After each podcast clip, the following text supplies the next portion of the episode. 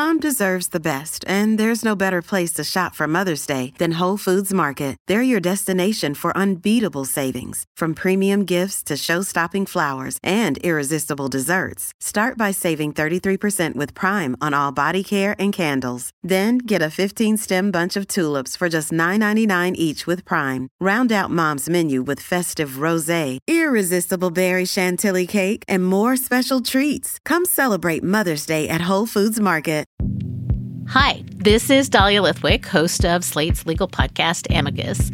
If you're listening to this show, you might be interested in Amicus's live show that we're hosting in Washington, D.C. on Tuesday, May the 14th. My colleague, Mark Joseph Stern, and I will be talking to some amazing guests, including Sherrilyn Ifill and a sitting state Supreme Court justice all about how originalism, a relatively recently invented way of interpreting the Constitution, has taken over the Supreme Court and radically reshaped the law. It's been doctrinal rocket fuel for the conservative legal movement and facilitated the rolling back of abortion rights, the expansion of gun rights, and the obliteration of the separation of church and state. And as another wildly consequential Supreme Court term careers to its end, the court's originalists are on a tear. But there's something you can do about it, and we hope you'll join us in DC on May 14th to explore the possible pathways out of the current situation. Go to slate.com slash amicus live for tickets.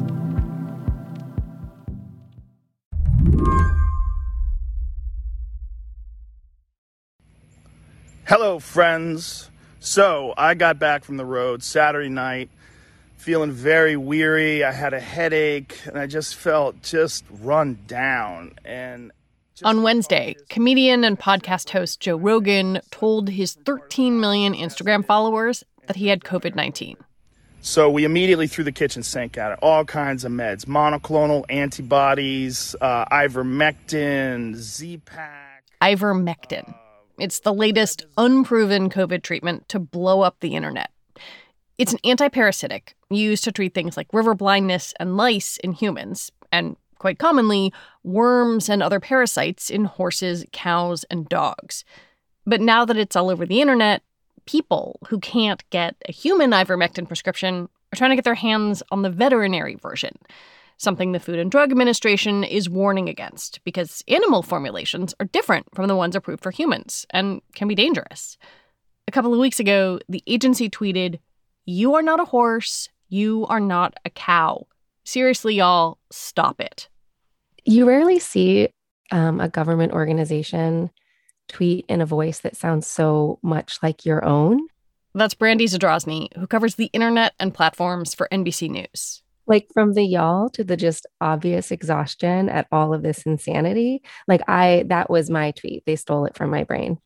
Brandy spends her days trying to understand why certain things catch hold in certain corners of the internet.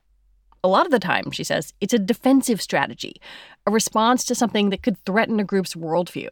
We've been seeing that so often during the pandemic. We've just seen the goalposts move and move and move and move. So, today on the show, she's going to do that for us with ivermectin. We're going to talk about where it came from, who's pushing it, and why this kind of thing keeps happening. I'm Lizzie O'Leary, and you're listening to What Next TBD, a show about technology, power, and how the future will be determined. Stick with us.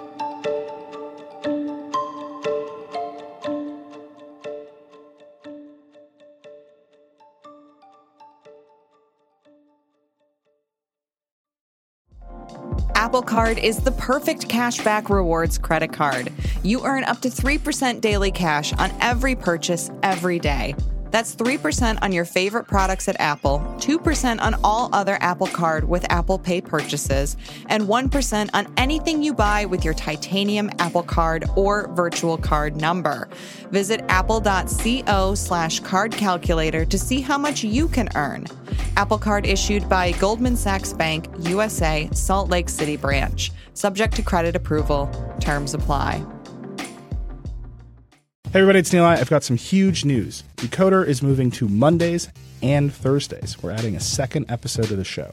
On Mondays, we'll have our classic interviews with CEOs and other troublemakers. I think we're going to have to start having conversations about how do we pay those jobs that can't be done by AI. And on Thursdays, we'll be explaining big topics in the news with Verge reporters, experts, and other friends of the show. There's a new generation of people on the internet. Google search has always sucked for them. So, you know, there's no reason for them to be loyal. They can just go to TikTok. This is going to be really fun. I'm very excited about all this. So go subscribe wherever you get your podcasts now.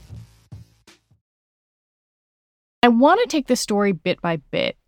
How big an issue are we talking about here? Is is people taking ivermectin a crazy fringe thing or is it really exploding? So we know that a lot of people are taking ivermectin. The CDC has statistics that say prescription for ivermectin uh, have risen um, something like 88,000 per week in August. And the pre pandemic, um, we were seeing like 3,600 per week. So a lot of people are taking ivermectin. A ton of people are taking ivermectin. And that in itself, you know, actually to be sort of nuanced about this isn't that big of a problem, right? Like ivermectin is a wonder drug. Ivermectin is generally safe in low dosages. The problem is that when you take a whole lot of ivermectin, that's when things get dangerous. We know that poison control centers are being inundated.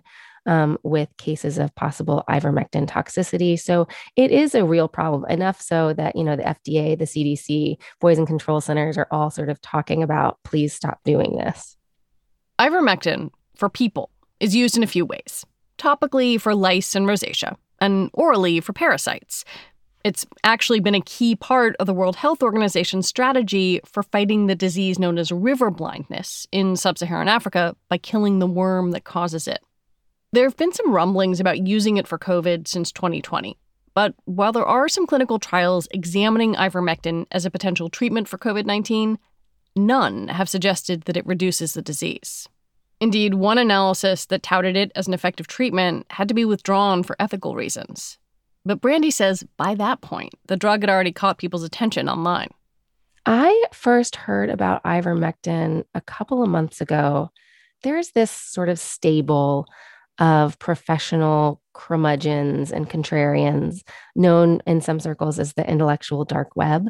These folks that hang out on Clubhouse were touting ivermectin as the new sort of wonder drug for COVID. At the same time, there was this meta analysis that came out, and there were some other studies that were um, later retracted as fraudulent, which claimed that ivermectin had um, therapeutic properties or protective properties against COVID 19. Um, but the damage was sort of done a couple of months ago. Then you saw it slip from those circles to the larger right wing sphere. We know that our FDA has in many ways failed us by not allowing for the use of ivermectin and hydroxychloroquine. Ivermectin, which can and is. Laura Ingraham, Tucker Carlson, folks like Phil Valentine, the Nashville radio DJ who um, touted ivermectin just a few days before uh, he died as something that had helped saved him. That was the misinformation pipeline that it flowed through. And all the while, these groups were bubbling up on Facebook, Reddit, Telegram. Talk to me a little bit about how that information pipeline works, because I've read in your reporting, you know, pro ivermectin Facebook groups have popped up and there is discussion on Reddit threads. But it sounds, in the way you're describing it, like this information moves almost in predictable patterns. It totally does. Small group of people gets blasted through a far right website or right wing news source, and then it trickles down to Facebook groups, to Reddit groups, to online communities, which show people how to actually get the thing in their hands. In this case, one of the main promoters of ivermectin is a group called America's Frontline Doctors. They call themselves, quote, the trusted name for independent information, but most of what they say ranges from unproven to unsafe. Last year, they were instrumental in promoting hydroxychloroquine as a COVID treatment. Much like ivermectin, it was pumped up online with little to no evidence that it was effective, and with significant potential side effects at high doses. But none of that seems to have stopped this group from replaying the same story this year. America's Frontline Doctors are a group of technically doctors. Most of them are not clinical professionals, which means they don't treat COVID patients, which means they are not actually on the front lines. And over the last like year and a half, they have been steadily pumping out incorrect, unsupported, unscientific information about COVID 19. They are, as a rule, anti mask, anti vaccine, pro unproven therapeutics like ivermectin. Where do they fit into this sort of medical disinformation universe? How big a player are they? It's a big universe. So they're would I call them the number one threat? No, but they are a huge player in COVID misinformation specifically, because they were the first group that really came on the scene wearing white lab coats, saying, you know, you can't trust the government, but you can trust us. We are doctors. And it's something called, uh, you know, reputation laundering, where they are benefiting from the idea that they're in white lab coats. They are doctors. We should be able to trust them, but they're peddling this misinformation in a bid to sell lots of things. You know, one of the members of America's Frontline Doctors, Dr. Stella Immanuel, she is um, selling her small business, which is a um, small clinic in a strip mall in Texas. For Dr. Simone Gold, she is selling her brand, which is a um, private, bespoke, fancy practitioner in um, California. Um, so it's it's they each have something to sell, and they come together, put on white coats, and stand under the banner of America's frontline doctors, and that's where their power comes from. It, it seems, I think, sort of crazy when you listen to you detail this that this is even is even legal. You know, we call it the misinformation beat, but it's really the grift beat. And for a decade, I've been sort of looking at the anti vaccination movement, the health supplement movement, the um, wellness community movement, and the people that are now, you know, spreading COVID misinformation have for a decade been spreading false cancer cures, been selling false cures for everything from psoriasis to HIV. I mean, it's just, this is a really common grift. How much money are we talking about? We know that health misinformation is a super profitable business. We look at people who are like at the top of the game, like Joseph Mercola, like um, Mike Adams, so called health ranger. Like these people live in palaces and make millions of dollars. So there's no wonder why people would want to get in that game. You add to the fact now that people can become not only medical or health misinformation peddlers and supplement sellers and things like that, but you add that they also now, because politics and health misinformation is so deeply entwined at this point because of the pandemic, and now people can also become media stars. So there is a name and there's money to be made for yourself. According to Brandy, some of that money is made online on websites like speakwithanmd.com that make it easy to get prescriptions. Right now, if you go to the Speak to an MD site, there's a pop up message saying they are experiencing overwhelming demand. When you go with speakwithanmd.com, you're greeted with a sort of survey saying, What do you want? Mm-hmm. Basically, do you want ivermectin? Do you not know what you want? And then they set you up after that survey with a network of doctors in your state who will prescribe you the thing that you want off label. So they'll prescribe you that off label ivermectin. Then what happens is they send that prescription to an online pharmacy, and that online pharmacy is supposed to get the medicine to you. Um, it's worth noting that there are thousands of complaints that this whole thing is a scam from people who never get linked up with a doctor, who never get linked up with the prescription. So it's not a perfect system. Talk to me about the links between Speak with an MD and America's frontline doctors. America's Frontline Doctors seems to be working in a sort of affiliate role for this website, Speak with an MD.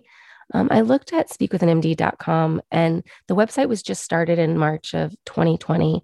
There's no about section. There's no way to contact um, their owner. There's no, um, there's just no, there's no way to find out as of yet who owns that.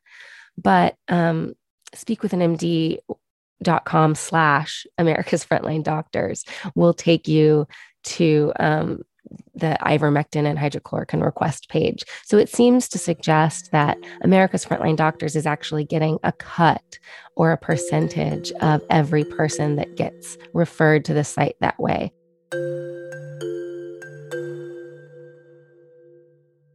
When we come back, why this cycle of COVID misinformation keeps repeating itself.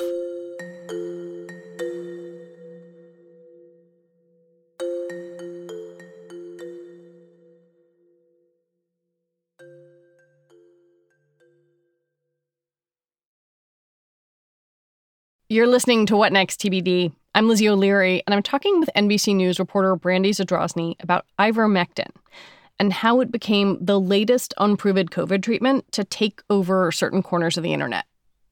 When you look at groups like this, are they targeting places or people who are already primed to be skeptical of the mainstream medical system, or are they converting folks who are unsure and frightened?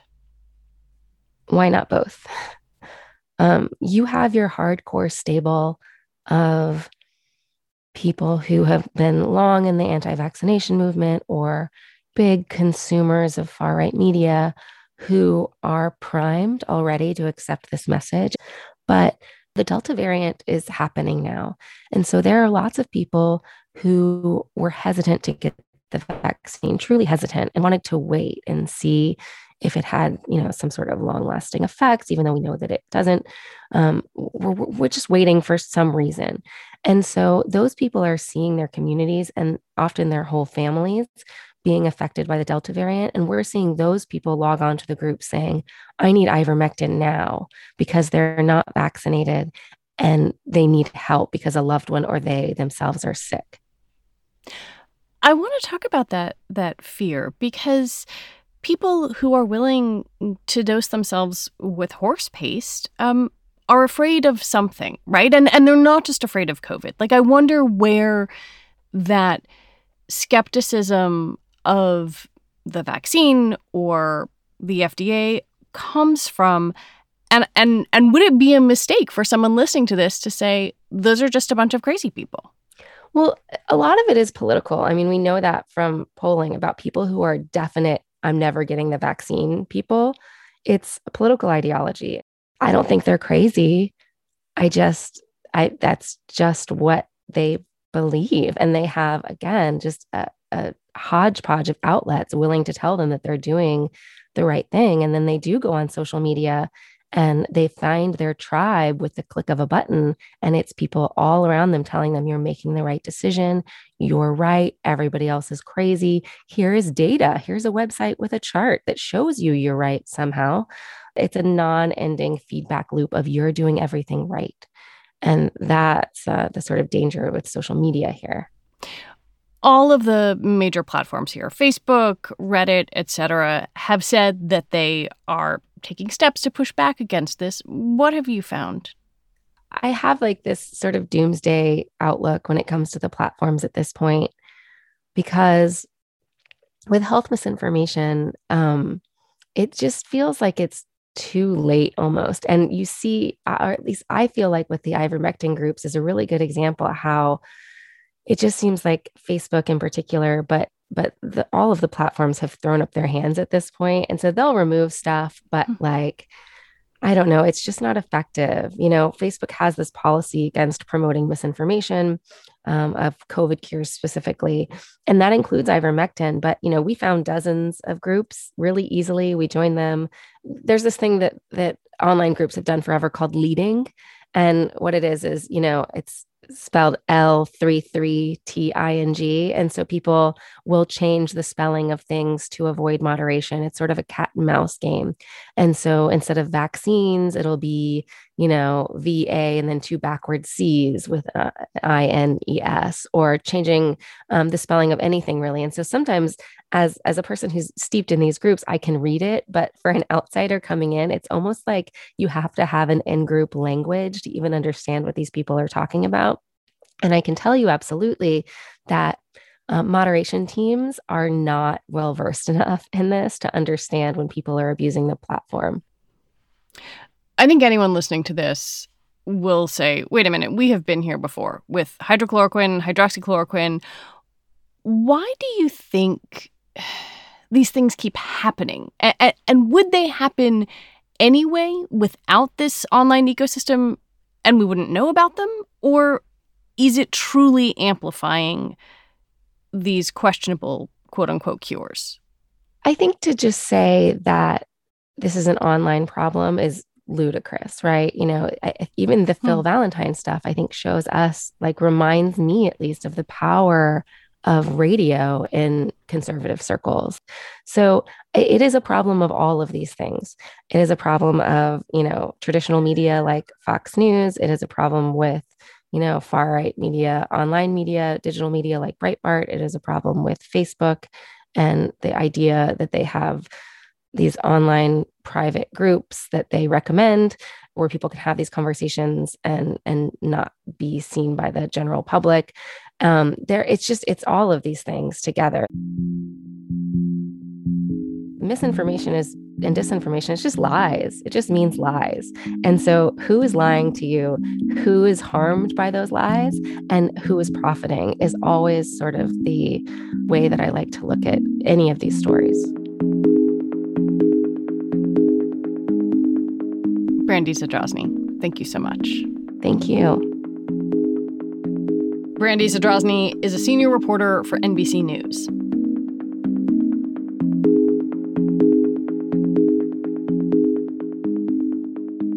I have dreams sometimes. This is not a lie. I have dreams sometimes about Mark Zuckerberg giving a press conference and telling the world that he's decided to unplug his website. and that's like the whole dream. That's it for us today. TBD is produced by Ethan Brooks, and this week we're edited by Tori Bosch and Shannon Paulus. Alicia Montgomery is the executive producer for Slate Podcasts. TBD is part of the larger What Next family, and it's also part of Future Tense, a partnership of Slate, Arizona State University, and New America. I want to recommend that you go back and listen to Wednesday's episode of What Next, one that is particularly important to me as a new mom. It's about how national paid family leave might maybe actually happen. What next? We'll be back next week. I'm Lizzie O'Leary. Thanks for listening.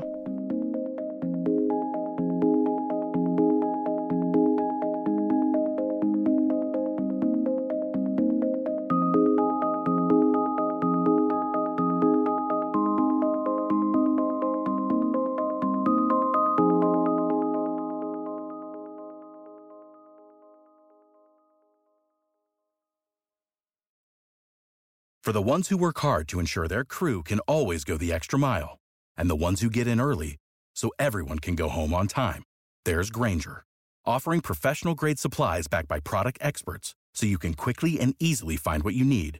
Plus, you can count on access to a committed team ready to go the extra mile for you. Call, clickgrainger.com, or just stop by. Grainger, for the ones who get it done.